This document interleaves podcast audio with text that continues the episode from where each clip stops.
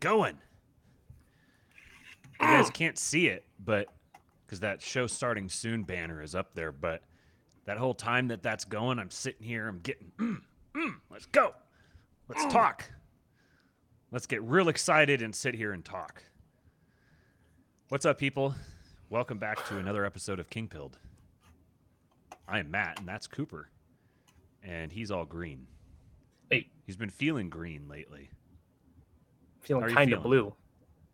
Oh, there you go. Kind of blue. Oh, That's a natural rep- colors. It's a reference to uh, Miles Davis. Oh yeah, we were just talking about jazz. I didn't know you had opinions about jazz. I guess I should. I do. I love jazz. I love jazz. I uh, I think scat vocals are really stupid though. Is there any particular reason for that? They just sound dumb. Yeah. And when you call them scat vocals, I think of like scatological. you don't want to think So- about poop while you're singing or listening Yeah. to music. Yeah. And just like doobie doo but doobop. It's so dumb. I'm sure there's probably some kind of a of a, uh, a racial analysis we could do here with scat vocals and where they come from and and that sort of thing. Just write lyrics. right? Yeah. Yeah, you people are good at coming up with lyrics, right? Right? Yeah. It'd be funny, like, if like scat vocals, like where it came from, is there was just like, like you had this group of guys, and one of them was just kind of retarded, and so they were like, "Hey, you be the singer," and he's just like, "You bat bat bat, you do bat bat bat bat," and people were like, "Hey, I kind of dig this," and then people started mimicking it, and like that, the scat vocals were born. Yeah, like he was he's like a he's like a savant, total retard, but he's like musically gifted, but he also has no arms. So he can't play any instruments. So, like I guess you're singing. he has no legs either, because like he can't even like play drums with his feet. Or Yeah, something. it's just kind of a like a pillow. Yeah. They have like a special little chair for him. They just sit him up on there and prop him up with some pillows on either side of him and pull the mic down. in front of him. just makes noises.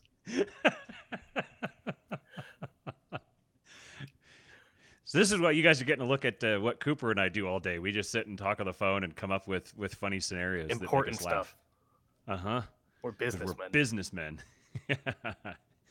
uh, you are a little quiet on my end. I don't know if that's uh, if that's just a me thing, but um, let Normally, us know if we're if not. I listen back, every time I listen back to any part of the streams, I always sound a little bit louder than you. So I'm just gonna leave Okay. it be for now. Okay, yeah. Let us know if there's a if there's a problem. We've had a, I've seen a few comments recently from people saying that the audio is not balanced properly or something like that. So we don't want to if we're doing if we're like producing an audio product, we want to make sure that it isn't like really grating to listen to. But we You know what'd be cool? Spend all of our time on it. You know it'd be a novel idea? If Restream, you know, the platform that you're using for streaming from, you know, separate locations, had like an interface that allowed you to balance volume Yeah, right. and all of that. Th- like there's there's a little bar here, like a little slider bar on each of us that I can move, but they're like both at hundred. They're both at hundred, but we're we, we're different. So like I I, I can just kind of guess and start sliding it around. But um, as long as it's not too bad, then we'll we'll just leave it be. Um. So, uh, if this is your guys' first time watching, welcome. Thank you. Um, we uh, we appreciate you guys. We've got uh, the the the audience is starting to grow. I'm starting to see the numbers tick up a little bit. Uh, it took some time once we kind of got back in the swing of things after King Pilled sort of went on hiatus, but uh, we're we're being consistent with the content, and I think it's being reflected in. Uh, we're starting to see some some better numbers. So, um, if you are not listening to this as a podcast, it is also available as an audio podcast on Spotify, Apple Podcasts, whatever. For the life of me, I can't fix the banner image on Apple Podcasts. It, the thumbnail, it just refuses to update, and I've tried every single solution I can think of, and it's just not happening. So, if you're on Apple Podcasts and you see the old logo, it doesn't match. The branding's not the same. It's still us. Um, you can you can uh, listen to the the podcast there. Um, we're also streaming on Twitter and Facebook as well, if for whatever reason you prefer those those platforms. Um, do us a favor, like, share, subscribe, do all that kind of stuff. Uh, this is going to be a very interesting episode because there's part of this that may actually be legitimately actionable. And um, if you guys like the idea, if you think that it is a, um, I don't know, if you think it's viable as well, then you can share that. We're going to end up clipping it up to uh, um, in, into a more bite-sized chunk so that it, it could be potentially more more more spreadable. And who knows? There may be people who are already ahead of us on this. But last night in the uh, the King Pilled voice chat, we were discussing the the contents of the last episode, the whole uh, uh, Claudine Gay uh, resigning from from Harvard. Um, our, our favorite Neanderthal Josiah actually had a funny joke for once. He said uh, um, we were trying to figure out if Claudine Gay was actually gay, and uh, and he said just just stream of consciousness. He just said no, just in name. He said in name only and uh, uh, got a good chuckle out of me for that one. I, I'm I'm a sucker for the dad jokes. Um, but yeah, so we're we're in the the King Pill voice chat. We're talking about about uh, whether it's a good thing or a bad thing. Is it a win? How is it a win? What is a win? What what what, what what's the game we're even playing? What are we trying to accomplish? And uh, we were we were fairly split on the on the subject. Um, it got a little uh, we got a little feisty in there a few times, and but in the course of kind of hashing that out, uh, there was uh, there was an interesting idea that kind of came to the surface as a, as a potential actual uh, way that even on kind of the grassroots level we could get involved in some sort of uh, I don't know if I want to say activism, but uh, like doing something pragmatic that actually uh, moves our interests forward, promotes our interests, and harms the regime in the process. Uh, so we want to kind of uh, we're going to go into that a little bit here today and see if you guys what you guys think and and at least if anything, hopefully it gets people th- uh, like thinking about this the way that uh, that we think is the right way to think about it. Uh, how to go about strategically engaging with the different social institutions um, and maximizing our own interests out of that. But before we get into that, real quick here, I wanted to give a shout out to. Um, a guy I very much enjoy watching, and I was very happy to see him all over my Twitter timeline yesterday. Uh, his name is Brother Nathanael. And if you haven't encountered him, you're missing out. He's he might be a little bit difficult to find. You might have to do a little bit of digging um, because he talks about the sorts of things that get you like uh, uh, down regulated in the algorithm. Um, but uh, Nathanael is spelled it's it's a unique spelling, so it'll help you find it. It's N. It's like Nathan, A E L. Nathan A. L.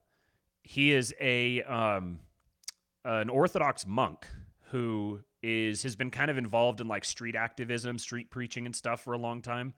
And he does a lot of YouTube shorts. That's where I primarily see him. I don't even I've been never been able to actually find his channel, but I see shorts of his that have been put out.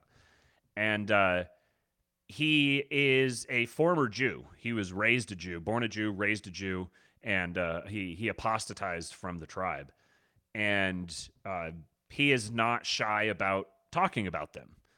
Uh, and he's got a very unique cadence. Very, uh, he he gives big. Like I don't want to say that he is a fool for Christ, but he kind of reminds me of what I imagine a fool for Christ would have been like if you would have encountered them um, in person. Because there's there's a really interesting history within uh, Orthodoxy of this this concept of the fool for Christ. I actually had never really heard about it, and Cooper was the one who first introduced me to the concept. Um, there's been quite a few. There was actually what was it you were telling me before, uh, Cooper? About there was like like legal carve outs within the Russian Empire for uh, the the fools for Christ. Like they they they weren't held legally liable for things they did or something like that.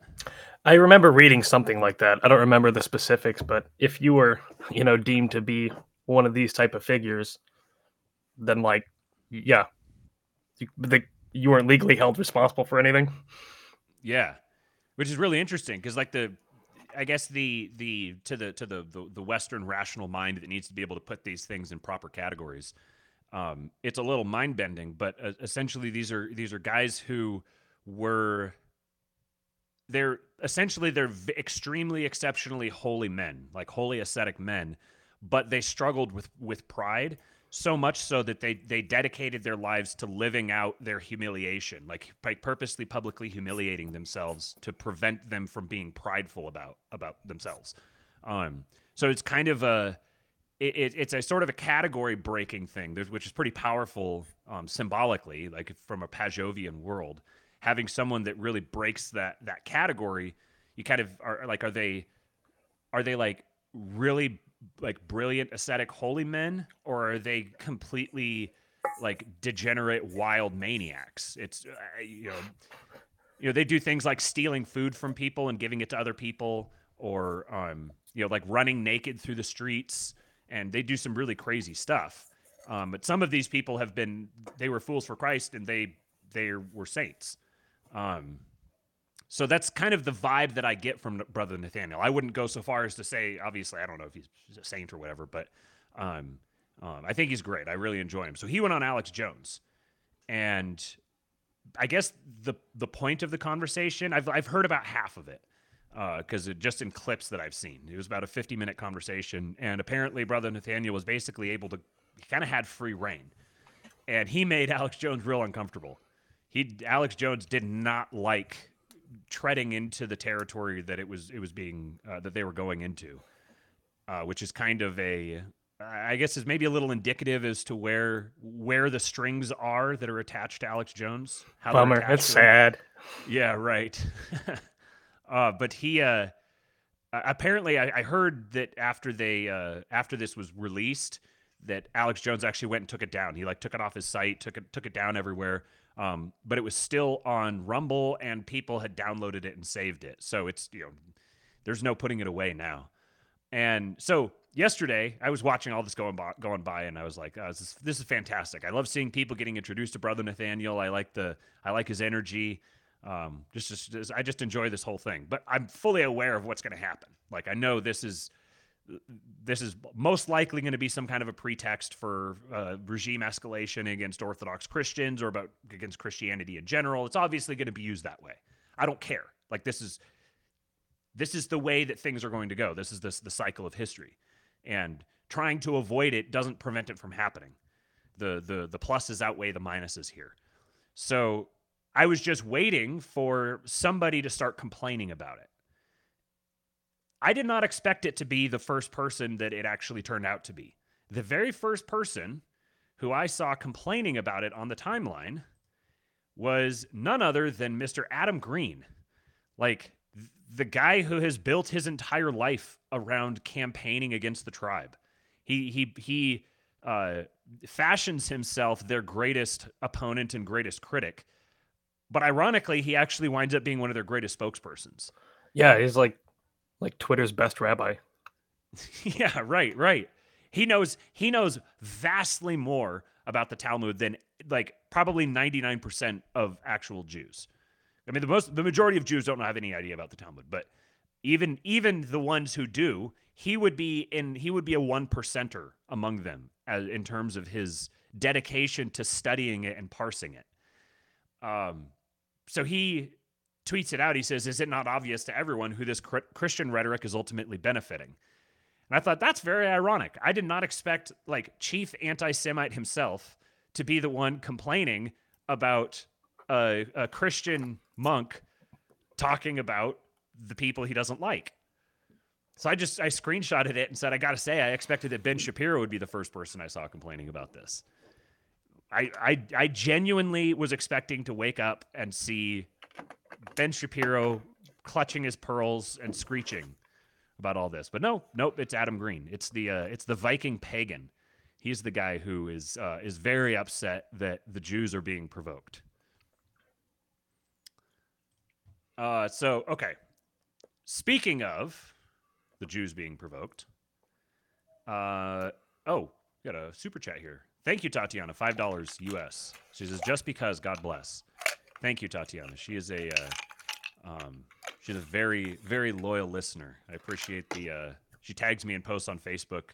She's she's basically one of the few reasons that I still go onto Facebook because I get tagged and stuff from her, um, talking to to Buck and Adam Patrick and I, and uh, so I appreciate you, Tatiana. Um, how uh, how edgy do we want to go? Because like I don't know that much about Brother Nathanael.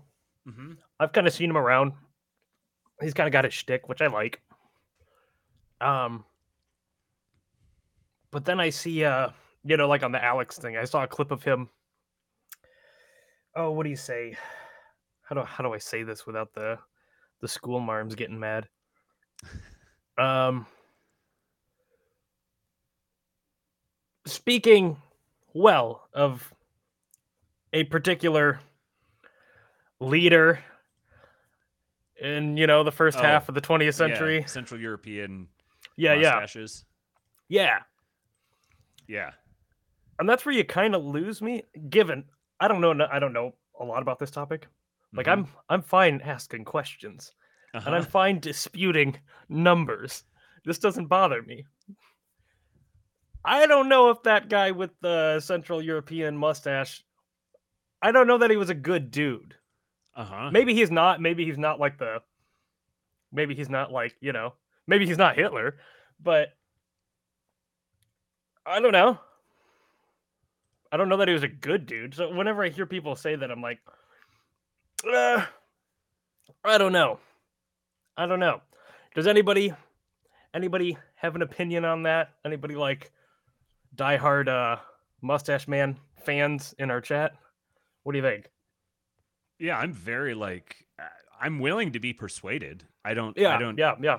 my, my given the the years of of indoctrination and and everything that I've just grown Right, up Right. that's how I I've feel, grown like- up as an American my default posture is uh, I don't know if I would necessarily like go all to, like to the point of outright defense of him but it's it's not because I like like I don't have a problem if you make the case to me then I'm very very willing to I'm believe open. that I've been I'm open. deceived yeah like I mean I've I, I would probably be lumped in with flat earthers at this point for all intents Yeah, and yeah. purposes. So Yeah. you, you can you can bring a lot to me. I'll, I'm I'm willing to hear a lot. But Was that the uh, kind of the extent of what you were you were thinking? yeah, I just like I don't I don't know like that granted because talking in a positive way about that particular figure produces such a systemic like societal immune response Mm-hmm. typically when i see that happen it makes me huh there might be something to this Right. because why is everybody freaking out Uh huh. so i'm open to it but i don't know maybe it's just uh maybe it's just my uh i don't know years of indoctrination and programming flaring up Yeah, I guess I would say um the the yeah Ryan Isaac says you're you're a, a, a gay heretic, G A E heretic if if you reduced Mustache Man's evilness. is that Um, global american empire Yeah. Okay. Right It's- right right Yeah, like I I um I've become I've been moved very much in the direction of seeing um at the very least lumping him in with um uh what's his name? Uh British Prime Minister. churchill Um Churchill, yeah. Churchill and FDR. Like my inclination is to think Churchill and FDR are, are like I, I see them as legitimate villains, like legitimately yeah yeah like evil men.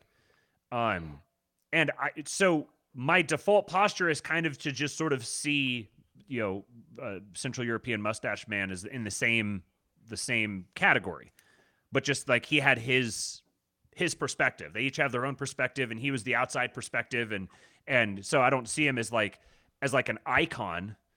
Uh, you know, it, it's just he, he was another one of them. He just had his own his own beef, and a lot of his beef I, I sympathize with. Um, I think I don't think he he um, if you separate his beef from his uh, alleged actions, then you know once you start questioning things, then it, it kind of really reduces the threshold of even what the the actual extent of those actions could have been. yeah Um, so and it, it, Right, it's a exactly. Like, it's a wartime. Like so, you're saying that in a wartime, a whole bunch of people died. Okay, like yeah there's a you massive question war going on. you question a certain number and you kind of do some math and that number Yeah. becomes a lot smaller and then it makes you wonder like okay so what was the extent of these atrocities if this is fake you know What Yeah, about- yeah. i don't know so i'm open i'm open i Like there's yeah, no I think- question that that that many many millions of people died during the 1940s from a whole bunch of different causes. And there was a lot of very And- evil people that were doing a lot of very evil things, including winston churchill and fdr including Winston Churchill and, And FDR. Truman. Right. Right. like I yeah, and, you know, Stalin, of course. You can't can't forget about him. Mm-hmm. I don't I don't know uh to what extent, you know, what I've grown up being taught is just, you know, Soviet propaganda or whatever. Yeah, right. I mean, we're I, I've, I'm Probably a lot of it. saying that yeah, that, that the reason why the the why you know communism fell, so to speak, was just because the Soviet Union was no longer necessary. It just outlived its usability, and because the uh, the the the the virus, the egregore, you know, whatever you want to say, had ported itself into the Atlantic. I- I mean, it initially came from the Atlanticists to begin with, Right. and so they used they had their their testing ground essentially, and they introduced this parasite. It ultimately killed the host, and so they just ported the host elsewhere. Um, and so it wasn't, yeah, like the Soviets, quote unquote, were a, a proxy arm for a power block that that power block existed pre it pre-existed um, uh, FDR and Churchill and FDR and Churchill were themselves proxy arms of the same power block so yeah it's just um it's funny how how something that's so mundane is turned is is transformed into you know this thing that we have to talk like retards about. Like we have to you know we can't Uh-huh, just sit yeah. here and just speak straight up. Because again like i want to be able to maintain the platform and use the platform for pragmatic reasons. I don't want to have to fucking deal with Odysee and rumble and like I, you know i'd just as soon just not do the show at all. So um yeah it's very it's funny. Yeah disgruntled docs remember the uh the the squid with with Autistic squid? Thunberg? Yeah. uh, the au- autistic octopus. There's got to be a a, a a toctopus or something. Disgruntled docs, you should start like a, a second account called Autistic Octopus. Yeah. That's good. Um. Okay. So you know, Where you just post of- clips of the real Kingpilled show. Yes, yes, we would we would very happily take a a, a uh, a clip show posting clips for us. Definitely do a bunch of work for free for us. Yeah. we'll be very appreciative. um, so when we when we discussed this uh, the other day, uh, we talked about the the whole uh, Claudine Gay, uh, Chris Rufo dynamic. There was we, we we discussed like this this sort of split among the right wing, and it, and it's persisted. I've seen people continuing to talk about this, like what at what point can we constitute this? At, at what point does something constitute a win? When we see these different things that happen, how is it a win? And what what would make it a win and what would prevent it from being a win? And my I would say that like my my thesis here is that every single thing can be a win. It's a matter of whether or not you try to use it as a win. You try to make it into a win. And I think there's too much of a there's a there's a proliferation among the right greater right-wing commentariat that is autistically obsessed with figuring out how every single thing that happens could be construed as a loss. I think this is probably fundamentally has to do with like risk averseness among conservatives or something like that. When anything happens, you're very skeptical and cynical and like, well, where what's the catch? Where's the where's the uh, the the the the cost behind the scenes that I'm not seeing?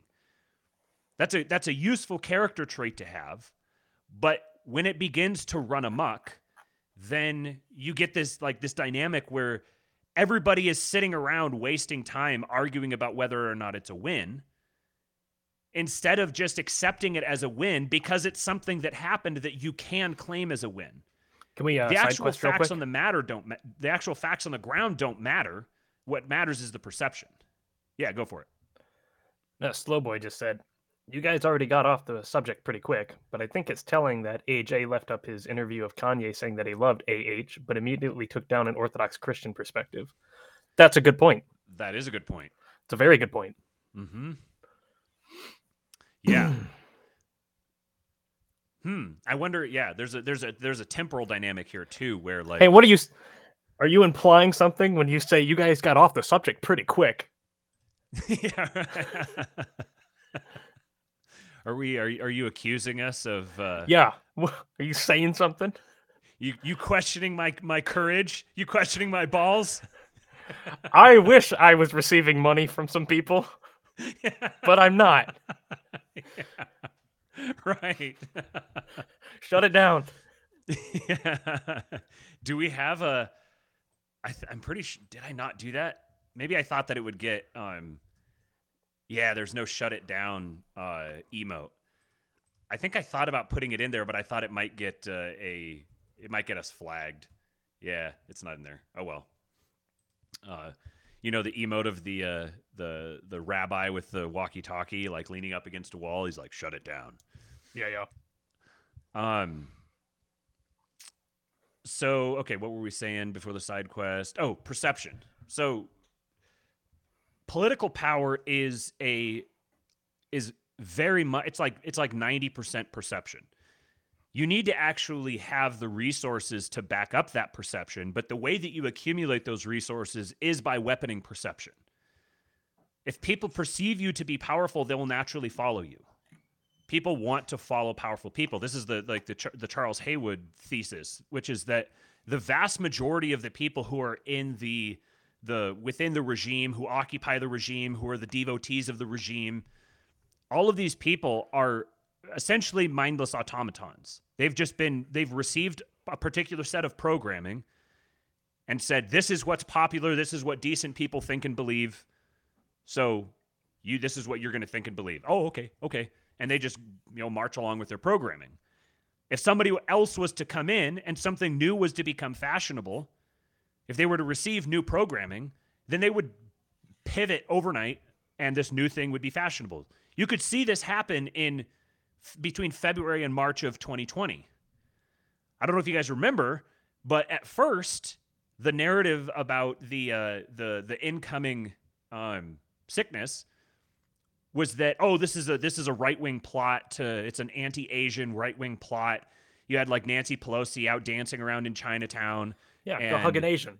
Yeah, go hug an Asian. Yeah, they had that whole thing going on, and literally almost overnight, it pivoted in the opposite direction. So these people just they just follow whatever is fashionable. If you want to regain control of some segment of the nation, the way you do that is by becoming fashionable. And part of what dictates what's fashionable is who has the capacity to project power. So, leaving aside the actual facts on the ground, which is that in this case, it's most likely that she didn't resign because of plagiarism. Plagiarism was the excuse that was used to take her out because of her pro Hamas stuff. However, there was no reason to do the whole play. There's no reason the plagiarism thing should have even gotten into the news in the first place. They could have very easily, if they were like, she's saying pro Hamas stuff that we don't like, then they could have easily sat her down said, you know, you're done.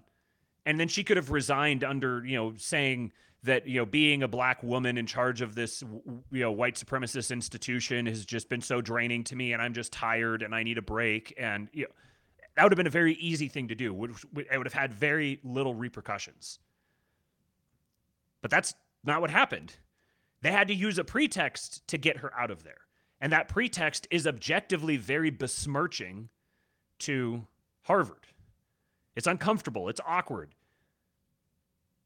These people value prestige. There's not a single person who goes to Harvard who's happy about how that went down and and and thinks that that's the best way that it could have happened. But leaving aside that fact, again, the facts on the ground don't matter. What matters is perception. We want the perception of a powerful, organized, capable right wing. We want to be able to project the appearance of having the power to take over institutions and manipulate them, take control of them, project power, and lead. If we don't have that power actually right now, then we can pretend we have that power. So if the facts on the ground are, oh, it was, you know, the the tribe just just punishing their pet, okay, that's fine. You don't need to be You can be uh, you can be truthful without being factual. So you, we did that. That was us. When Chris Rufo claims his scalp for having done it, which I think he has a legitimate claim to that. But even if you disagree, even if you don't think he has a legitimate claim to that, if you say, "Oh, he's he's just the regime's pet," he's just trying to purify the institutions for them. He's they're they're using him as a tool to to to to to to clean up their institution and maintain their control of it. Okay, sure, maybe that's true. But just claim that he's your own pet. No, you're not the pet of the regime, you're our pet. You're doing what we tell you to do. And if you don't do what we tell you to do, you know, if you're a Zionist and it turns out that you're going to go uh, try to audit the you're, if you're going to go try to audit the uh, these these institutions and you're a Zionist and you're going to have your like Zionist little scheme that you've slipped in there where you you know you're not you're you're you're protecting certain people or whatever okay then you're going to lose all your support. And we're to we're going to sprout up a dozen more of you. We're going to get a dozen more little activism groups like Chris Rufo who are dedicated to projects like this if you think Project Veritas is gay okay start a Project Veritas that's not gay and do the same thing. So the problem is like whenever anything like this comes up that that that considers the uh, concerns the tribe, it's like a switch gets flipped with a bunch of people within the the right wing discourse, and they go into this borderline idolization, uh, like paroxysm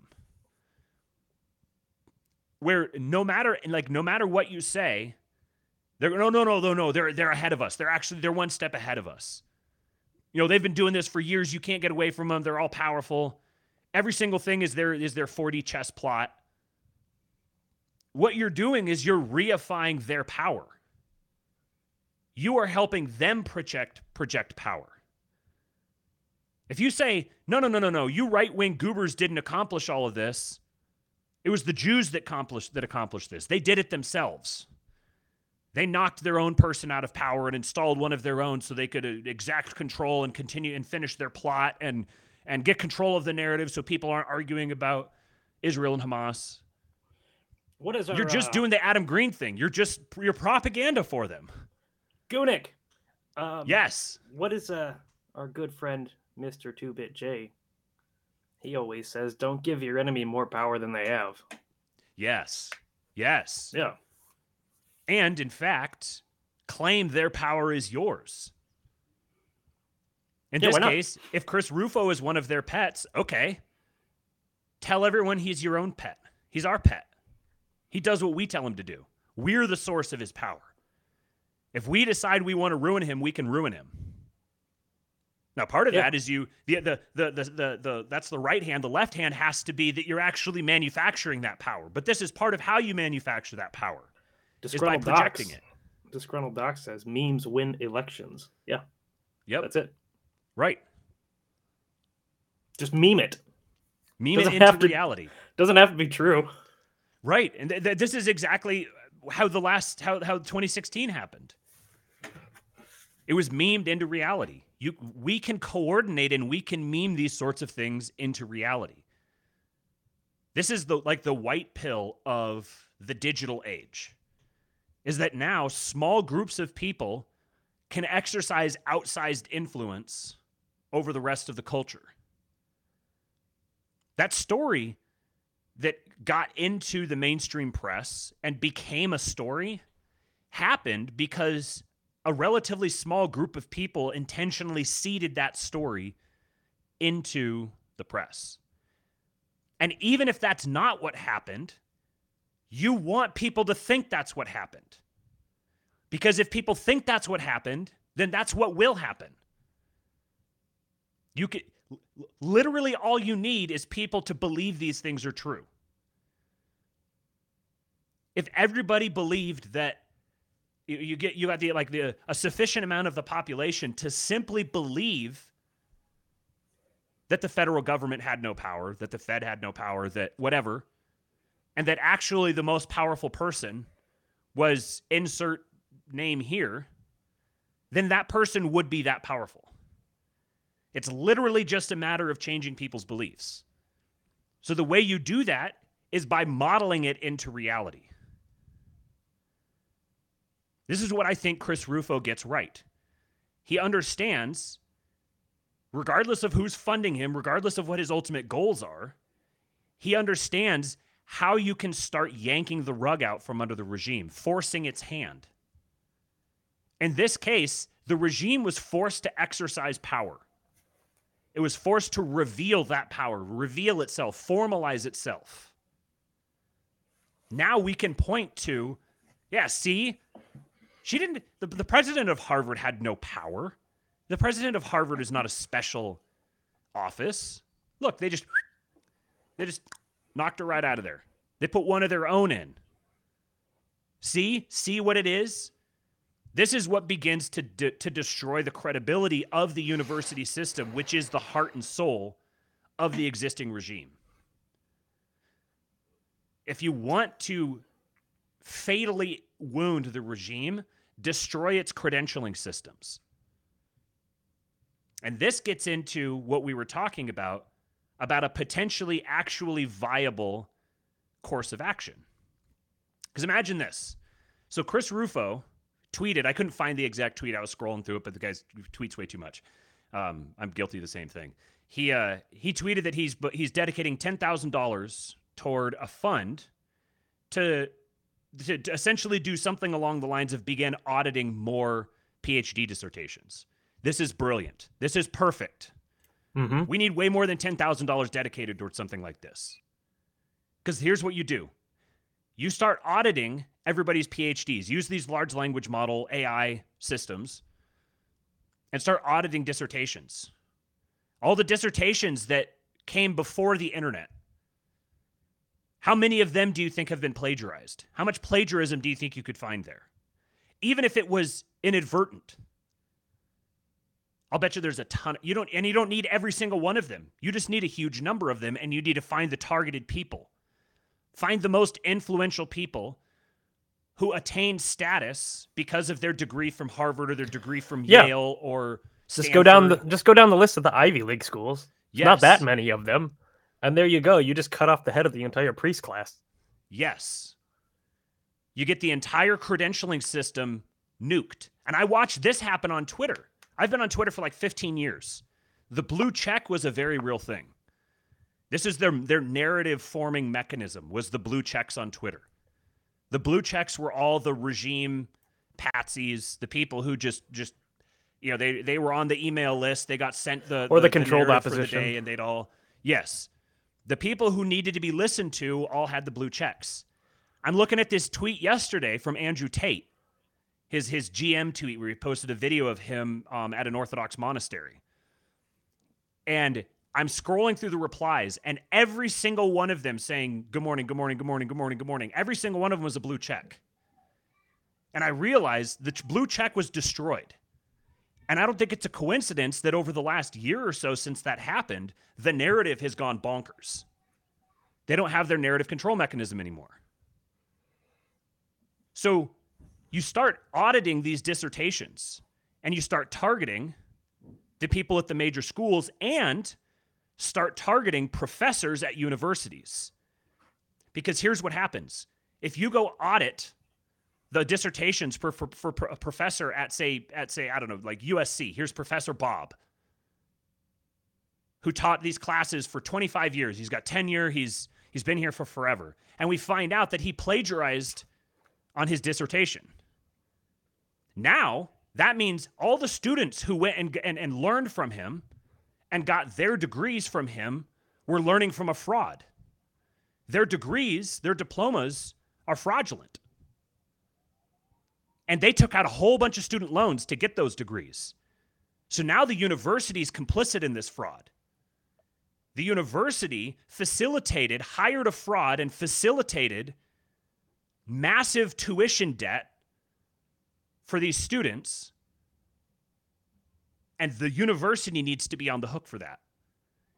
You could even go so far as to actually start filing civil claims from students to professors You know, Professor Bob, I took three classes from you. Those three classes cost, I don't know, $10,000 in tuition costs. And I've got this student loan, the student loan debt that I can't pay for. And I just found out my degree is fraudulent because you plagiarized on your dissertation.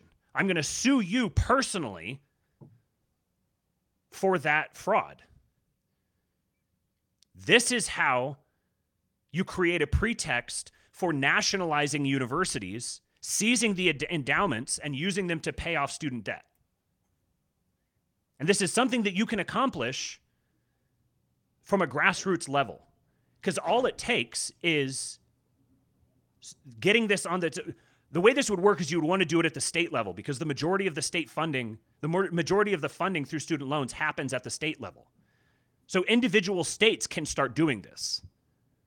All it would take is a state congressman or a state senator hearing some an idea like this, having someone like Elon or Tucker or whomever mention this idea, get some energy behind it, and have them present some sort of legislation toward that end.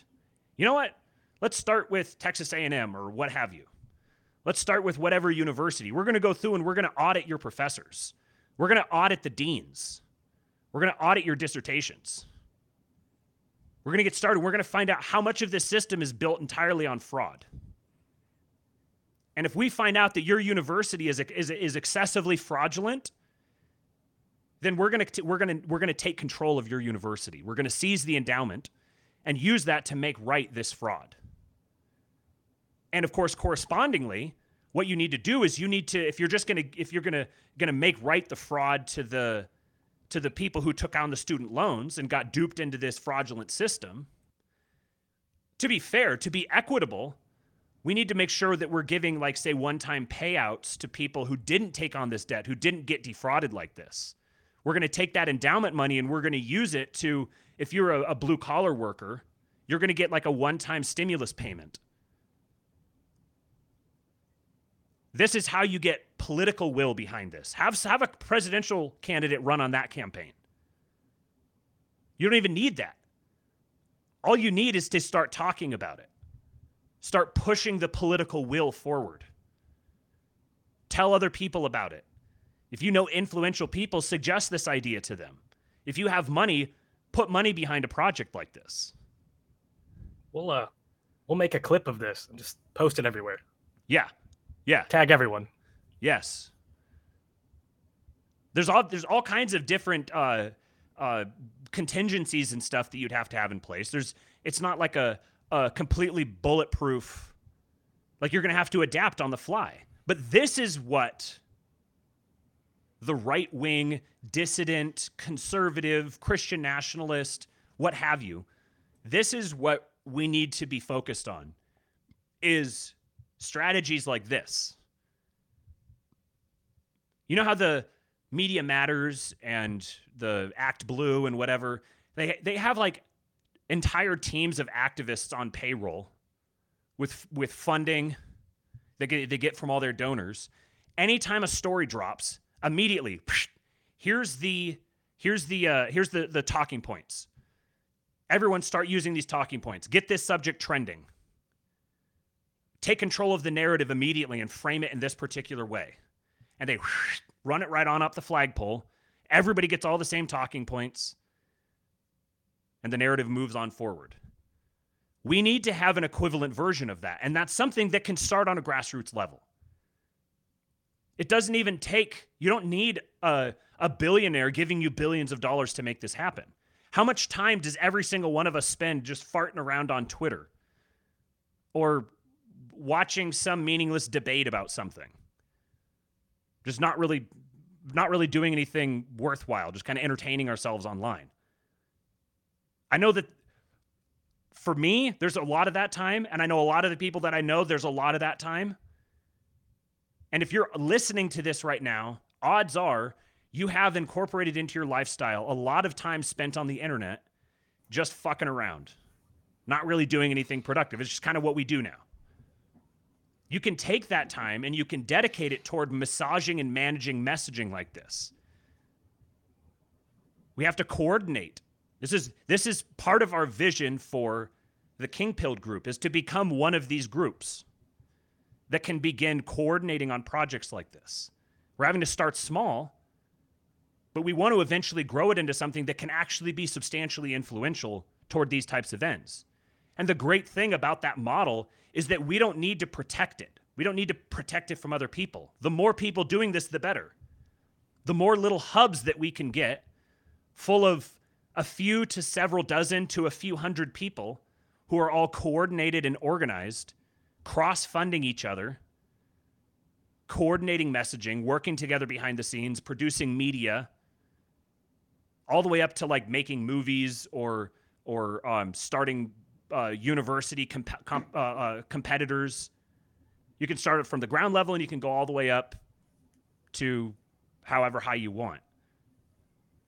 This is the sort of thing, this is the sort of energy that we need now. It's time. This is 2024 energy. This is the Two Bit Podcast says in the in the chat. He says this is positive vengeful sun energy. Yes, this is how the vengeful son comes back and positively executes vengeance on the failures of his father. It's not hard to make things go viral. Get a couple No. hundred people and you can just bootstrap it. Right. And I've seen this happen. I've seen even our show and the little shows around us, you know, the um, the two bit podcast, Counterflow with Buck Johnson, Pete Quinones, he's, he's actually a pretty big show. But these these sorts of podcasts begin discussing something and it it trickles on up. The post libertarian thing became something that like almost made it into mainstream discourse. People starting to use the term post libertarian as far as it as a libertarian thing could make it. And that just started with a handful of us just sort of like kind of groping blindly. Like we're not really sure what to do next, but we kind of see ourselves as post our libertarian phase in life.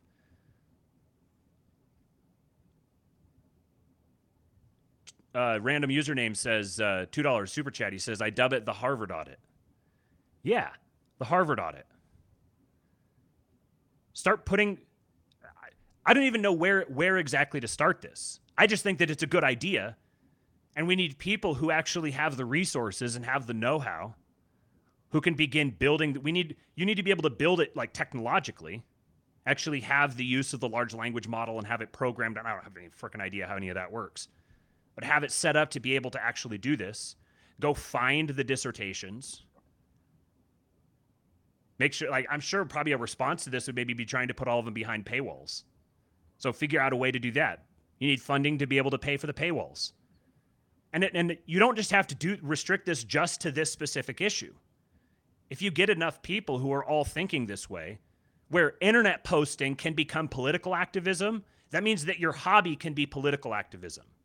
You can have a career and you can use your hobby to advance the political goals that you want to see by cooperating at the grassroots level and taking advantage of the technologies that we have at our disposal now. The ability to make something go viral and force a conversation. Force something into the mainstream like the president of Harvard was caught was was caught plagiarizing and force the outcome.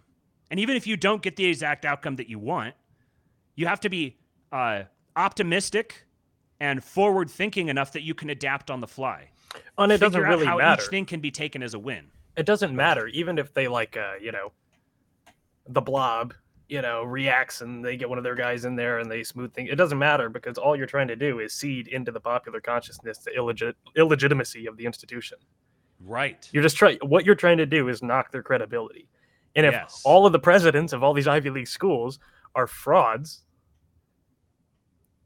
you you did it Yes. that's it You've Whatever, destroyed I the mean, maybe they- credentialing mechanism for the regime. yeah they can you know at that point they can continue doing whatever they want it doesn't matter hmm And to be clear, because this is this is that little right wing voice that says, "Oh, well, they'll just come up with another credentialing mechanism." Okay, destroy that one too. you already did Or it once even you can do it again Put yourself in a position to be the one who determines what the next credentialing mechanism is going to be. The Two Bit Podcast is going to be talking coming up here pretty soon. Uh, they're going to be doing. I don't know if he's doing it in January still. Let us know in the chat, Jay. Um, they're going to be talking about the PayPal mafia.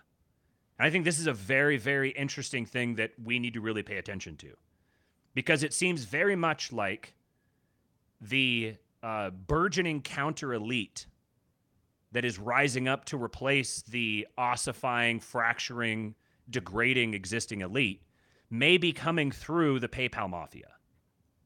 There is a tremendous amount of money and influence and uh, technological capacity within that group of guys. And there's plenty of them that, that for all intents and purposes, seem like they're likely uh, could be regime toadies just as much. But that's what's going to happen. That's how the, the one regime collapses into a new regime is people who were members of the original regime figure out how to port themselves into the new regime and it becomes a new regime. Like I'm not under the the um the illusion that whatever the next regime is going to somehow be a, a based Christian empire. It'd be cool if that was the case. I'd like to contribute whatever I can to making that be the case. But even if it's a new regime that winds up being hostile to us and and you know it just changes the playing field, at least it's a different playing field. I'm tired of this one. This one sucks. Right, and I Let's think have the a problem, one. of the reasons why the things like this don't get off the ground very much is because people want to own the idea. Mm-hmm. Yep. I look at uh, like random username just said in the chat, get Michael Malice to to see the seed the idea and it will spread. Yeah, we're like, I mean, Matt has Matt knows Michael Malice personally, Mm-hmm. has like met him in real life Yeah, yeah. and talked to him several times. Yeah. That guy's got a huge following. Mm-hmm. and his audience his audience is the exactly the kind of people who would be on board just to see the chaos would be on board with something like this so we're like literally one step removed from making this happen Mm-hmm. and as long as you're okay with like not getting your ego in and, and wanting to own the idea like the outcome is what matters not that you get the credit for it And then the other thing is not just people trying to own the idea, but then people who are like naturally wired to be excessively pessimistic and just look for the flaw in everything, every single thing. And so, like, oh, well, if you do that, then they're just going to do this, or then you do that, and then they're going to do this, and then it, take that energy and put it towards solving that problem, so that that isn't a thing that they can do. Think like think freaking strategically about this. Don't get so bogged down in cynicism and blackpilling that it just paralyzes you. You become impotent. This is Gunakri.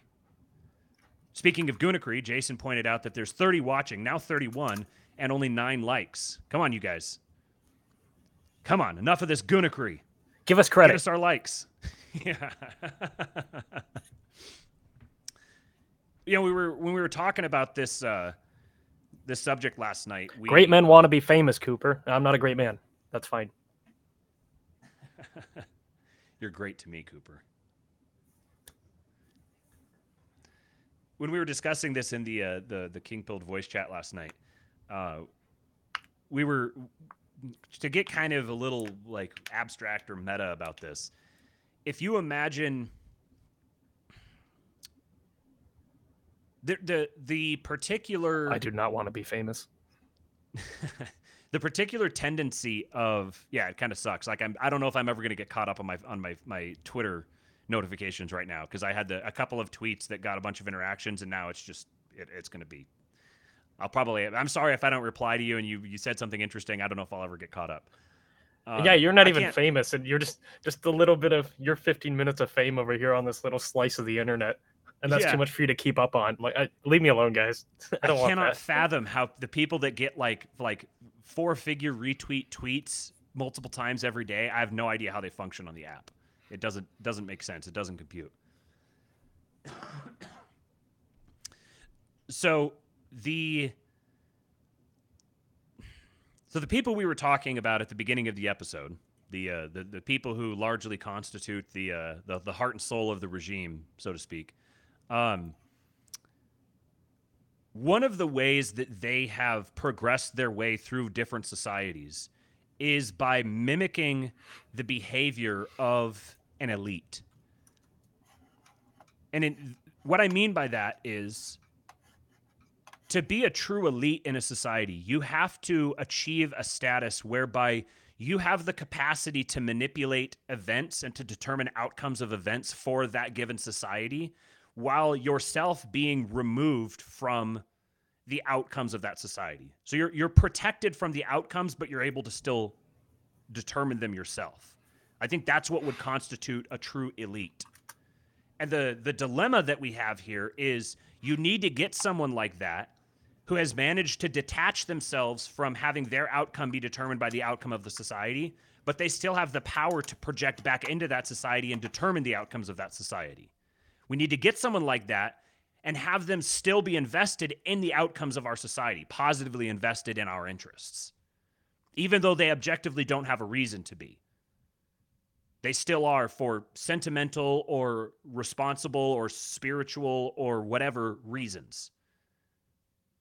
So, as a new counter elite is rising, these are people who have, to so to whatever extent, manage to extract themselves from having the outcome of their life be determined by the outcome of the society but they're still invested in owning and controlling the society.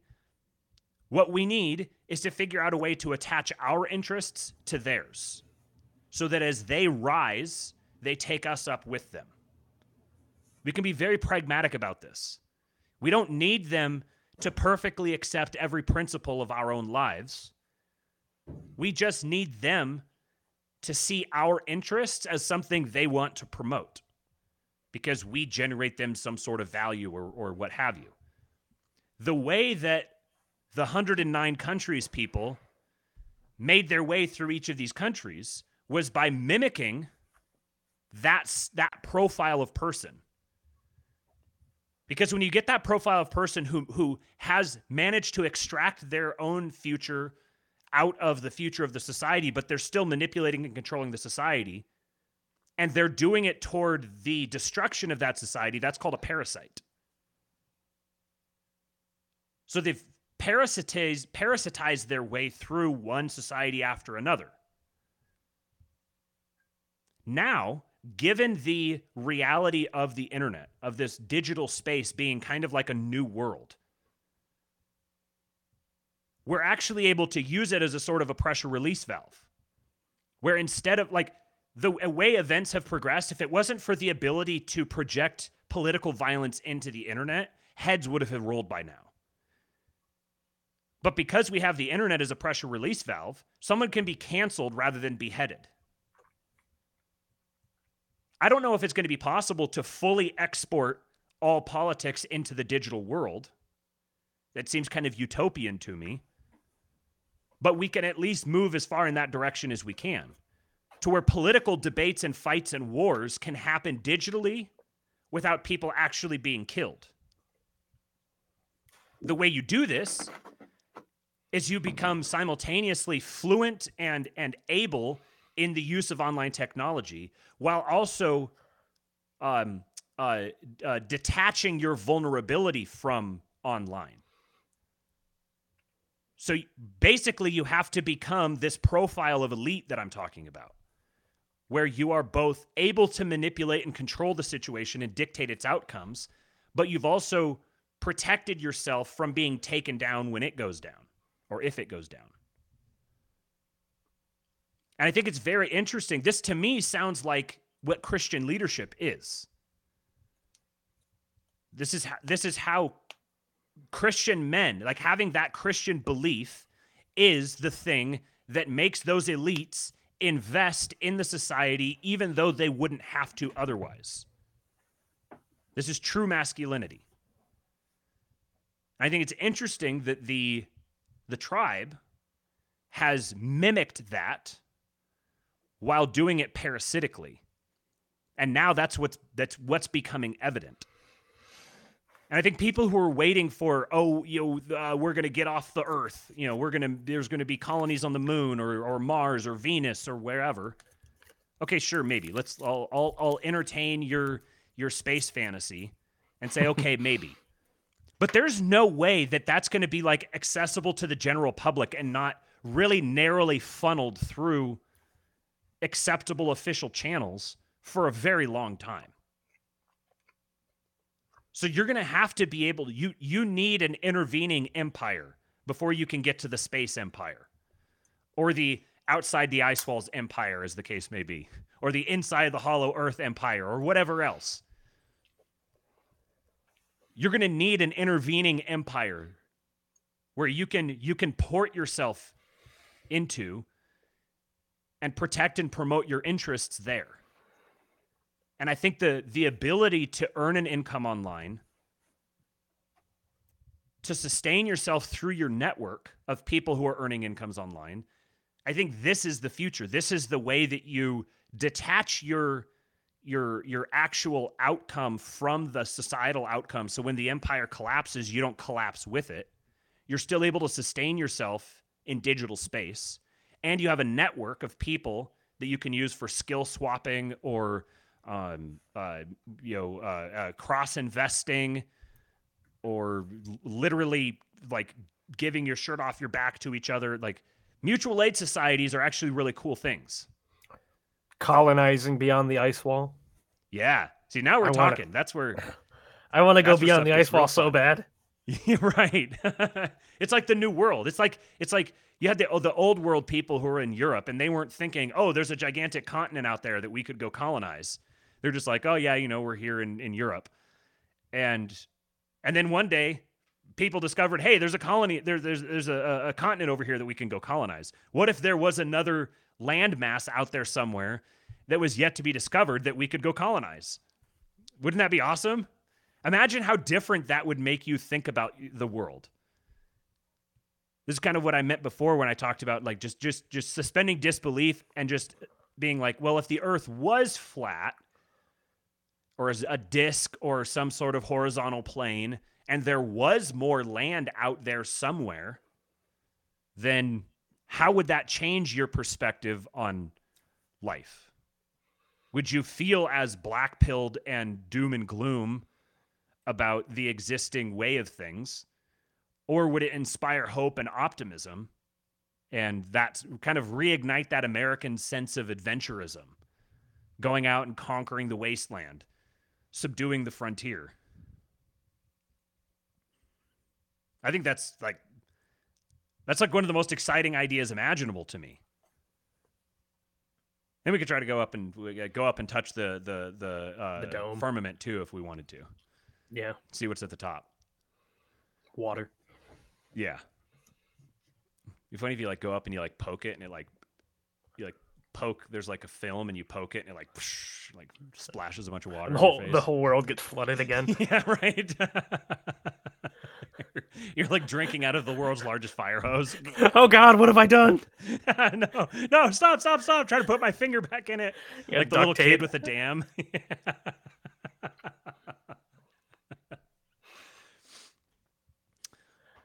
yeah, there's uh, one related idea. Maybe we, we might do a whole episode on this at some point. But um, there's this concept called an IQ shredder. Is that how it uh, happened the first time? Says Ry- Ryan Isaac. Yeah, that's how it happened. They built Yeah. the Tower of Babel and they climbed up there and poked the fir. Wait, Ta- Tower of Babel was afterwards. It was after. Oh, yeah. Oh, I don't Yeah, know. I don't know. yeah, that, that that that hypothesis died. Some quick. caveman was just like throwing a spear or shooting a bow somewhere, and oops. Uh-huh. yeah. oh no! What did you do? Ah! Brent Dietrich says if it's there, it's already been colonized. That's what Admiral B- Admiral Byrd saw, right? Yeah, you know, like I, I, it definitely seems to be a lot of smoke there. You know, remains to be seen if there's any fire. If there is fire, then it can melt all the all the ice for us. Yeah. Um, there's this concept called an IQ shredder. This is a, a term that uh, Nick Land has used, but it was actually originally coined by uh, Spandrell, another NRX writer. Um, and he had a uh, he he kind of I guess he's he like reasoned through that uh, you have the university systems that arose as um, centers of knowledge and study and learning and uh, so forth. And the natural tendency then was for urban areas to develop around universities or universities to develop in urban centers. And then they began attracting the best and brightest from the surrounding area. So then you wind up, after sufficient generations, you wind up getting a uh, um, a disparity between the collective IQ of the urban centers versus the rural centers. And but then what happens is it turns out when you get a bunch of high IQ people together, the birth rates drop. there's a, number of reasons for this. You get both uh, men and women, both who are high IQ, both tend to be more invested in their work and um, you know doing other things, and they just don't have children as much. This is a pretty well documented phenomenon. So it turns out that the the um, given the heritability of IQ, when you have high IQ people having fewer babies and low IQ people having uh, more babies, then the average IQ drops. And that's the so the university system then is an IQ shredder. Um, or Yeah, cities none of more these- broadly speaking. None of these high IQ people go back to the, you know, rinky dinky Right. town they came from. So those rinky dinky towns start to fall apart because all of the people who are, you know, like bright and could fix things, they're all gone. Uh huh. And then they're having less kids while they're in the, yeah. So then they just, they kind of like extinguish themselves. And now we're all dumb. Right. And no one knows how to fix anything. Yep. And so then uh, another, you also see this in uh, Singapore has, uh, and some of the other uh, like major cities that have, they're they're they're like IQ magnets. They people who are high IQ have a strong reason to go there, and they collect they collect there. And it, I don't remember if Spandrell actually made this point, or but I was just thinking about it that really that's what the West has been. The West was was built largely around the university system and and the, the credentialing mechanisms associated with it and the, the schools of thought associated with the university system and then has spent uh, centuries at this point basically brain draining the rest of the world you have all of the this is the way all of the immigration starts at first is you have all the best and brightest they're the ones who, who are attracted and brought into the university systems and that's the way they all localize together which means that the Western societies have been shredding IQs, given these all these dynamics together. Well, now that we have the internet and we have a way of congregating in ways that that that, that violate the laws of time and space, we can actually arrange ourselves in different ways now, and you get a detachment between geography and IQ, where now you can actually have high IQ people who live in rural areas but they're able to work and function and, and make a living and even make a very good living working entirely remotely. So as we're as we're forming intentional communities we can take this into consideration this dynamic. It's just another example of how the internet just just barely uh, is we've just barely scratched the surface of what of what the the actual sociological and anthropological impact of the internet is going to be on humanity for better and for worse. It's just we're just I mean, social media has been around for 15 years. We've never like it, it's barely adapted itself to the human person. We all we've we've done is we've created like communities where we just kind of go and sit there and hey guys, look at a meme. You know, oh, let's let's debate this thing. And it's just sort of a passive sort of consumptive, moderately interactive community. But I think part of the story of 2024 is going to be the formation of new boundaries. We're starting to see, a, uh, with this political realignment, we're actually, political realignment isn't just in terms of political parties or political philosophies, but it's in terms of what actually constitutes a polity to begin with. It's, be, it's beginning to detach itself from geography, which has good implications and bad implications. But I think one of the big ones is that the very concept of a nation is going to be redefined. A nation a- just being a geographical location is going to kind of cease to be a thing. Just a thought I had and kind of call back to your to the to the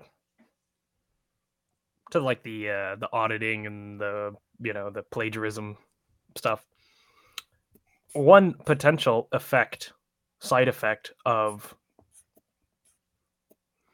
kneecapping, you know, the uh or, or killing the credibility of all of the uh credentialing institutions Mm-hmm. is you can kind of reverse the IQ shredder dynamic a bit Oh, that's true.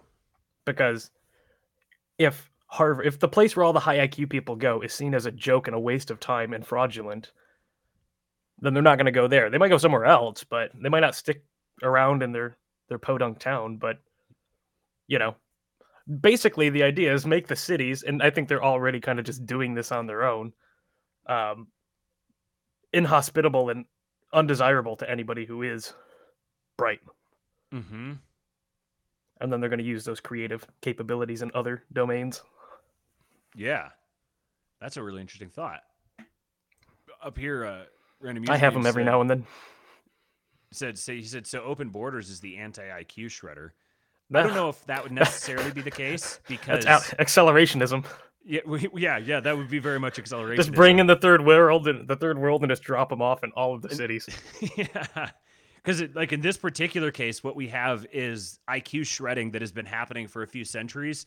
And then all of the places that had all of the high IQ people harvested away from them are now coming and following the high IQ people who have just been in the process of shredding IQ. Um, so you're you're getting the the low IQ being brought into the uh, the the lowering IQ. Um, I don't know if it's necessarily maybe on a long enough timeline this just actually kills IQ altogether. Maybe you know hundred years from now the hundred years from now the median IQ is going to be like 85, which I know is not like it's a joke. Everyone's just going to get dumber. Um.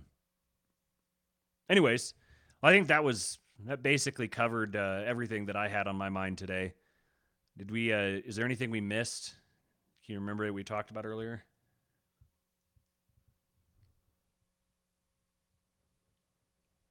Hmm. Not that I can think of right now. What uh maybe uh you want to wax poetic for a moment about some of the ideas that we have of what we kind of want to do in the future Hmm. here? Yeah, yeah, yeah. So I have this kind of the the a thought that I've been toying around with lately that I I, I sort of want to come up with better terminology for it just because the the t- existing terminology in my head strikes me as kind of gay, but you know, whatever. Um, this idea of, of human capital of of each of us having an allotment of human capital and having a responsibility to increase that human capital. You could think of this in terms of the the biblical parable about the uh, the talents and the each of the the men who were given a talent of uh, which was essentially a, a- a- like an amount of currency and they had a responsibility to increase that currency while the lord was away and you have the the one guy who buried it in the ground because he was like oh i don't you know i don't want to um, just don't want to lose it. But he's like all pessimistic and he's not actually making the most of it. So we've got i've got this this idea about human capital that essentially we all have a given amount of human capital and human capital comes in a, a there's three broad categories that i've thought of for for how you could think about human capital. Uh, number one would be physical capital and you can think of this in terms of like actual like economic terms of you know uh, like land machinery buildings etc uh, it could also be money. Um, and uh, but i would say it would even include things like your physical condition like your endurance your strength your um, ability to to move your aesthetic uh, uh, appearance the the impact the aesthetic impact that you have on other people then it might even be something like your your your voice and your ability to talk where that kind of that kind of blends into the next one which would be social capital. Social capital would be kind of like the you know your network is your net worth kind of idea. You have your relationships it would start with your family first and foremost. If you're not married then it would be your you know your existing family before you get married. If you are married then or you're engaged to be married it's that relationship. You have your church that network. You have professional networks. You have friend networks. You also have the capacity to network which would be something that would be included under social capital. You have the capacity to generate relationships to make new friends to to um, make business connections.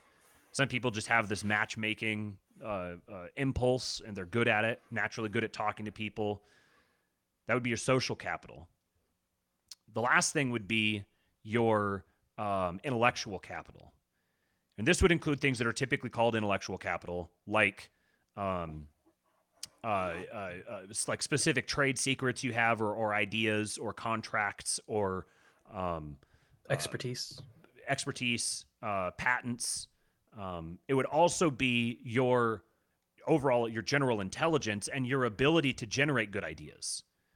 If you're someone who's very well read, has a has a, a wide range of of knowledge, of applicable, relevant knowledge that they can use, um, operable knowledge, or they have the capacity to study and research and generate that knowledge, then these would all things would all be things that fall under intellectual capital. And I think these three forms of capital physical, social, and intellectual are ultimately proxies for something that I'm, I'm trying to figure out how to. I'm just going to be very careful with this idea. Hold this lightly.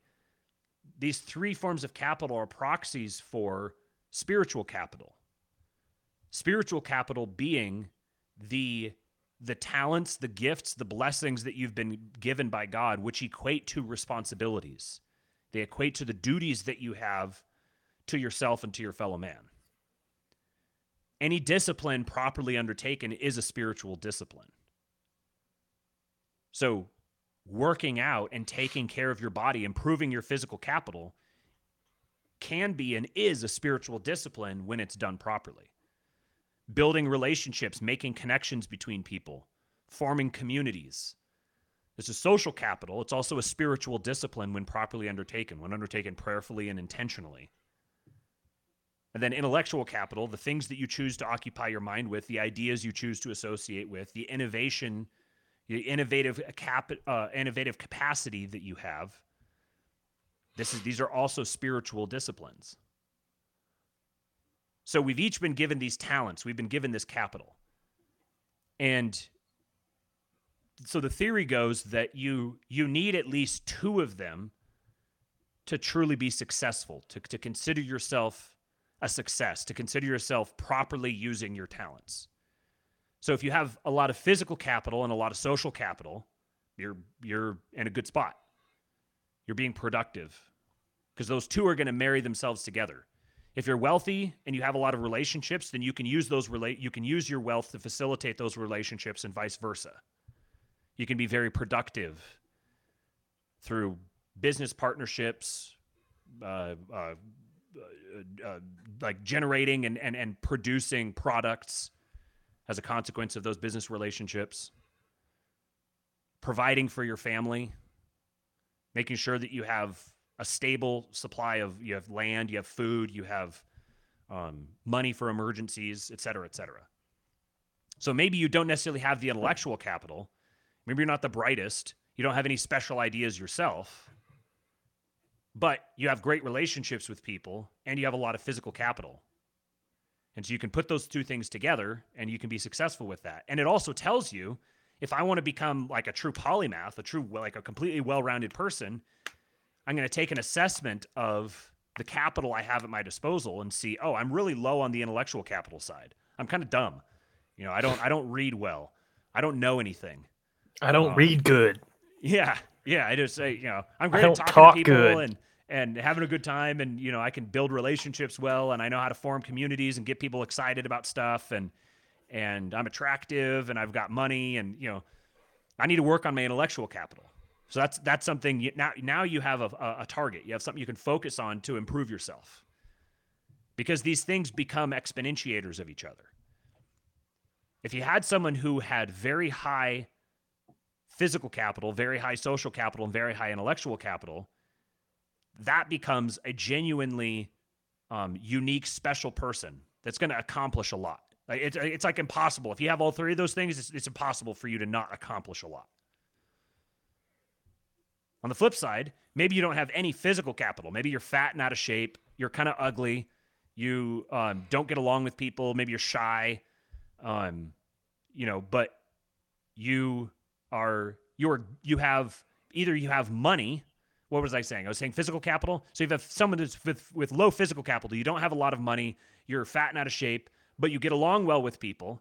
You're a good talker. You're you're um, you're able to to um, build relationships well with people, and you have uh, intellectual capital. You're very smart, very you know uh, you've read a lot. You've got uh, specific credentialing or um, uh, trade secrets or patents or what have you, then you know that the thing you need to focus on is getting in better physical shape and dedicate and using the the social capital and intellectual capital you have to increase your physical capital. If you only have one, like maybe uh, probably the most unusual one would be people who only have physical capital, because would be someone who's like who's like attractive and in shape and has a lot of money or land or machinery, but like they can't make friends and and like don't know don't get along with people, don't know anyone, and they're really dumb. like they're probably a pretty unusual kind of a person. um, but uh, uh, if you only have one, then you know you really know like okay, I need to get to work here. If all you have is say intellectual capital, you're very smart, you're very knowledgeable, you have autism. well read. You have autism. Yeah. But you don't get along well with people. You don't know anyone. You just spend all your time by yourself and you don't have any money.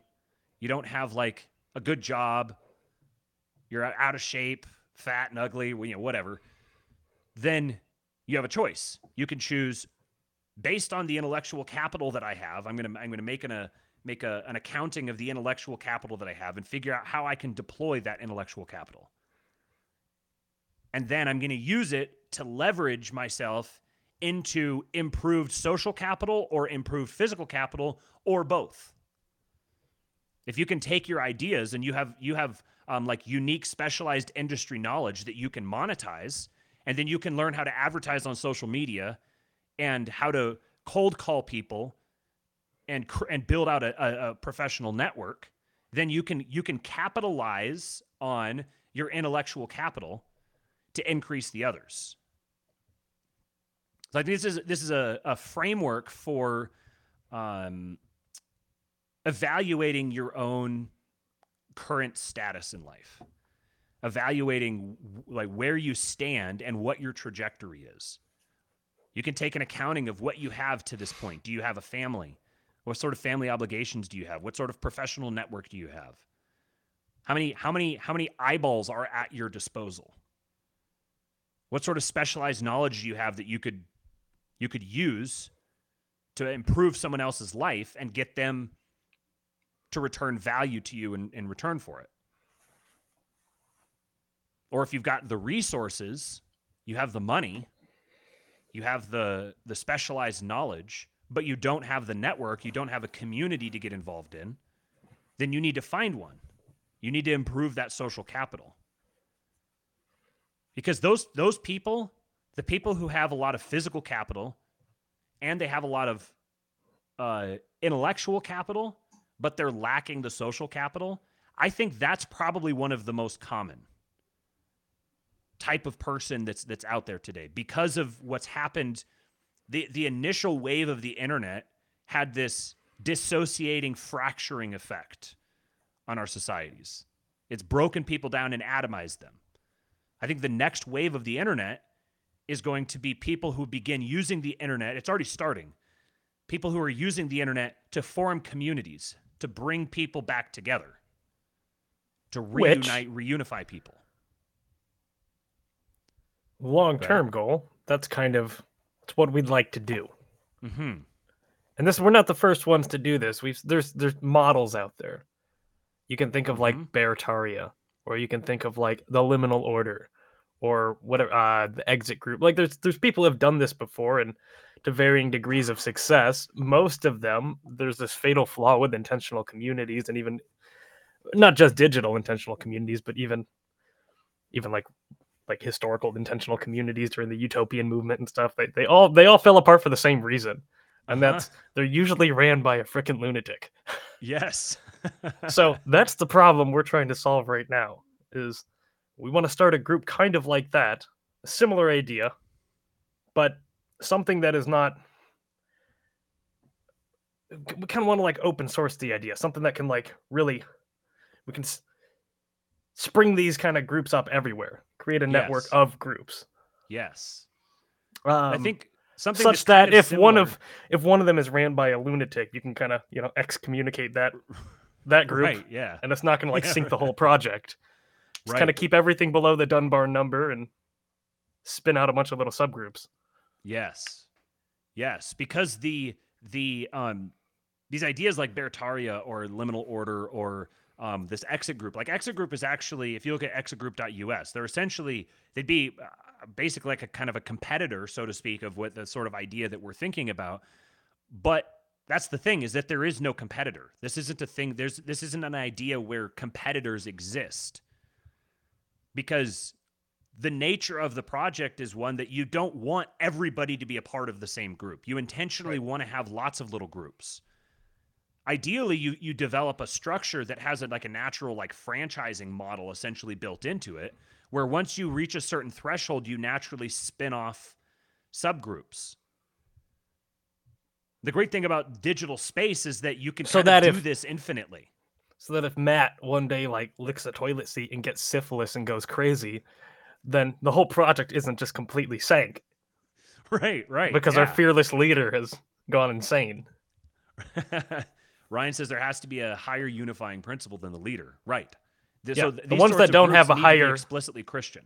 Yeah, if they don't have a higher unifying principle, they'll that's why they always fall apart. Right, right. And I think that there's there's there's ways now of of like explicitly building into the structure of the community, the digital community, mechanisms for for sort of engineering the sort of dynamic that you want. The problem is you have to have the community. You have to have the people who um, are interested and invested and wanting to promote the success of the community itself, who are invested in the goals of the community and the community itself. Because this is the like the problem with the with bureaucracies. Is it what's it uh, Pournelle's iron law of bureaucracy that inevitably Did you every did you say Pornell? yeah that's his name yeah Pornell? I thought it was Pornell Cornell. no Oh, okay. Yeah All right. I thought you just were Freudian slip. he's always on the mind you know um Yeah. uh I think it's P O U R N E L L E if I'm remembering right. His the Pournelle's iron law of, of bureaucracy is that inevitably in every bureaucracy you get a split into the people who are working for the goals of the organization and the people who are working for the organization itself. There becomes a, a departure. There's a split between the reason you founded the organization and the ostensible purpose of it and the organization in and of itself becoming an end in itself. And you don't you don't want that to happen. You don't want the organization to be an end in itself. You want it to be an end in itself where the end of it is the the goal of it. Does this make sense? Like you want to unite those two things. Where people have an investment into the community because the the more the community advances the more the goals of the community are advanced. You like collapsing those into one another by creating an incentive structure for it. And i think this is the sort of thing that could even be um, encoded. I don't think it should be strictly encoded because the if you're trying to if you're trying to to you can't fully automate community. You can automate a lot of the aspects of it but at, at its heart there has to be that human unautomated free will I don't mean free will in the in the like gay like volitional sense. I mean the the full personal investment where the human being is invested in it for the sake of the the of of, of pursuing the outcome of the community. I know we're kind of talking a little abstractly about this right now, but it's, it's, this is partly because we're this idea has kind of captured us, and we're trying to figure out how how exactly to make it work. And we have more tangible ideas um, that we want to uh, explore down the road. Um, but for now, I guess what we want to do is is is is put out a call essentially to like, is there anybody else who seems who who finds this interesting? Is there anybody else who's intrigued by this idea, who recognizes the potential of this sort of thing? Like if you formed little communities like like Exit Group or you know Liminal Order or Beartaria, and they weren't Exit Group is run by good guys. I, I think it's a it's a it's a fantastic model. Beartaria and Liminal Order were both uh, uh, founded by uh, lunatics, and that was basically the fatal flaw of it. Um, but I think the ideas themselves are very cool. Yeah. So you you want a group you want it to be built in such a way where there's a mechanism or maybe maybe the problem is just like okay at some point, given a long enough timeline, the uh the fearless leader of the group is going to be, you know, we're gonna find out he's like a gay Jew or he's, you know, there's gonna be some scandal just because we're all human or whatever. So the goal is like on, I'm I'm writing some notes on remembering to delete some stuff. yeah, yeah. So maybe maybe the goal is just like, okay, we got to spin up this group, and then we got to hit the Dunbar number, and we have to have like a franchising model so it can like break off, hmm and then start more groups. Maybe maybe the goal is like to get to there before the fearless leader becomes a lunatic. Right, You know? right, yeah. That's it. All all that matters is like making getting this idea going, making it go like spermatikos, Mhm. and yeah, that's kind of that. We're in like pre-alpha alpha here, okay? So yeah, yeah. we're looking for people to kind of help us with who have ideas or are interested in something like that to kind of help us like okay we've got all these ideas which of these ideas are, are shit which are good what should we focus on hmm start putting in like what steps need to be taken to make this happen Right. Because I think part of what's going to make it successful is that the community, the community needs to be. Oh, oh, let me, let me back up. The way that internet communities right now function is primarily on a a prime. It's primarily on a primarily consumptive model, where Yeah. the vast majority of the, the the engagement with the community is on a consumption basis, where you have people who are posting and people who are are are replying, but it's mostly like people are showing up to consume entertainment, knowledge, information, whatever from the community. And I think that the looking at the trajectory of capital and the way that capital deracinates and depersonalizes people and turns them into consumers, when you get the automation of the industrial revolution and the automation of of of consumer generation, it basically devolves into an entire society full of explicitly consumers. And we've, we're losing our productive capacity. So we need to bootstrap that productive capacity again.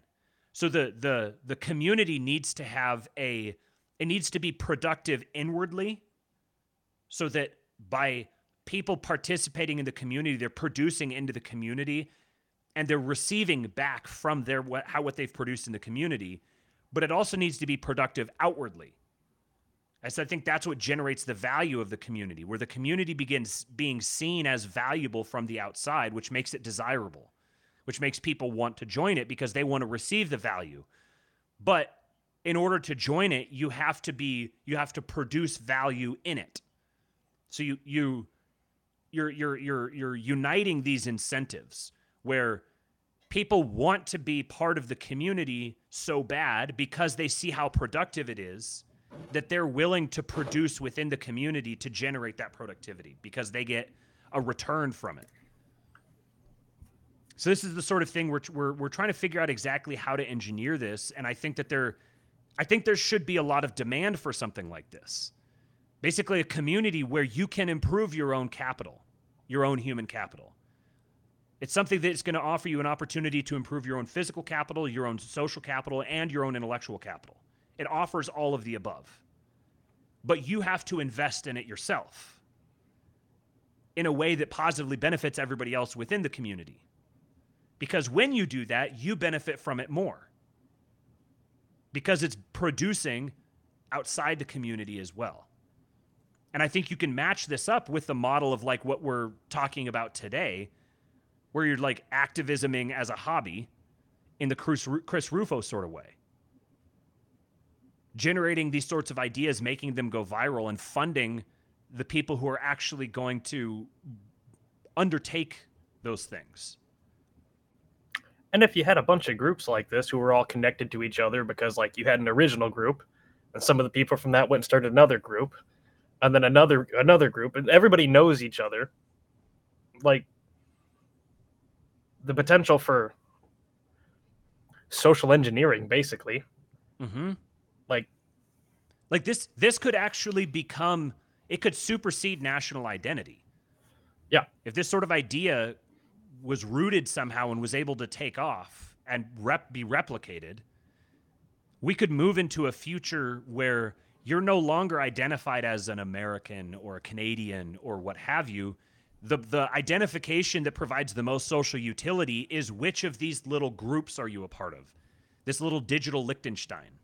hmm Kind of a patchwork. Yes. That was actually one of the things that first inspired this was Moldbug's patchwork. Thinking about, well, could you create a digital patch?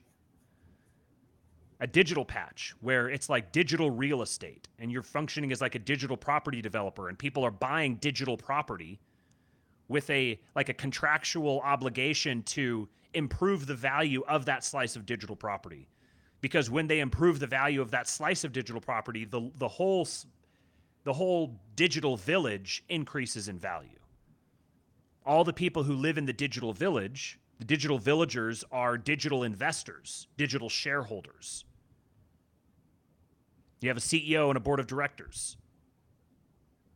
And collectively, you have a, a, a cooperation between the CEO and the board of directors and the villagers. You increase the value of that digital village. Because the great thing about the digital world is that it's not like in meat space where, all right, we're going to go get this like you know 10 square mile little patch of land and we're going to begin developing it, and there's going to be a a, a, a, time and space constraints that we cannot overcome. We the only thing we can do is build up or build out, and both of those have their own issues. In digital space, you can build infinitely inward. You can have like a city within a city within a city within a city within a city. Fractals. Fractals. Really cool math thing. Anyways, so this is the this is kind of where our mind has been lately, and we uh, um, we're gonna have some a way you guys can actually, if you're actually interested and you want to get involved and help us try to try to hammer all this stuff out, we're gonna have a sign up mechanism for you guys um, where you can come in, you can join the Kingpilled Discord and and get started and, and, and participate in that with us. Um, we're trying to get it as soon as possible. I've been, I had like 12 different long phone calls yesterday on a whole bunch of different things. I'm going in so many different directions that um, we just need to get stuff set up. But once we have it set up, we'll let you guys know if you're actually interested in in this and you want to be involved. We're going to give you a way to to demonstrate to us how involved you want to be, and that'll be kind of our test case for is there any viability to this? Is this something that actually other people th- think that it has legs? Need some Uh, is it something worth? Yeah, yeah. We we like we'd like some feedback because I think we've kind of topped out our own uh, like ideation capacity for this. We've we we kind of keep hitting the same brick wall over and over again, and so we we want to get some some fresh blood. We need to get the circulation of the elites effect. You know, we need to get some some some fresh elite minds around us to start helping us generate ideas. So, anyways, we've been going for uh, over an hour and a half now, so we should probably wrap up. Uh, appreciate you guys. Shout out to uh, Two Bit Podcast, uh, five dollars super chat. It's five dollars Australian, so it's you know you know, it's it's fine, I guess. Um, he said uh, he said be the crisis you want to see in the world. Thank you, sir. We appreciate you, Two Bit Podcast. He's been very uh, very intimately involved in all these conversations with us as well. And uh, and if you guys want, then you can join the Kingpilled Discord right now. Um, if you join for for the time being, if you sign up, subscribestar.com slash kingpilled, sign up whatever tier you want. When you come in, you'll be automatically grandfathered as soon as we roll out the new um, what our new uh, plan is. It'll already be it'll be available to you automatically if you sign up now. Um, anyways, I think uh, I think that's basically all. I don't think I missed any uh, live chats here. Let me make sure. Uh, nope. All right. Well, thank you much, guys. Appreciate you. Uh, remember, if you can, like the stream, share it with someone, subscribe to the channel if you're not already subscribed, and uh, if you like the idea of what we were talking about earlier with the university audit and the connection to student loans and seizing the endowments and all that, share this with people. Start talking about it. Share the idea. You can send them to us if you want, if you want a des- description of it. But if even just start describing the idea to people, just share it, spread it out. We're gonna cut it up into a smaller, more bite-sized portion that you guys can share if you'd like. Um, thank you for your uh, your participation in the live chat and the comments and stuff that you guys send us, your DMs. We very much appreciate them. Um, and we, we we like this dynamic where there's this interactive uh, uh, relationship between the, the the hosts and the audience. I think it's a cool model, and I think uh, I think we're part of the wave of the future. So You can follow me on Twitter at Real Kingpilled. Follow Cooper at Cooper Brooks. And we will catch you guys next time. Oh, one other thing. We have a Oh. very special guest who is going to be joining us in the not too distant future.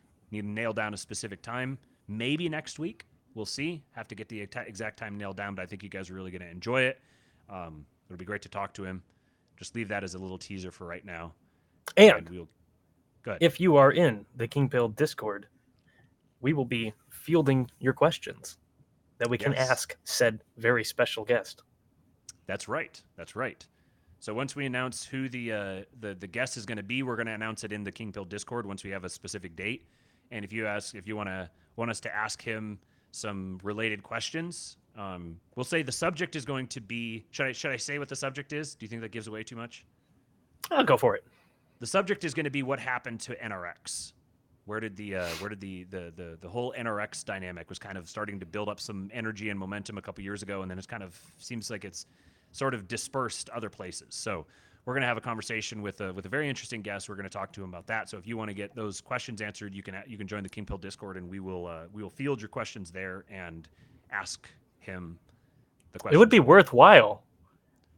Everything we talked about today.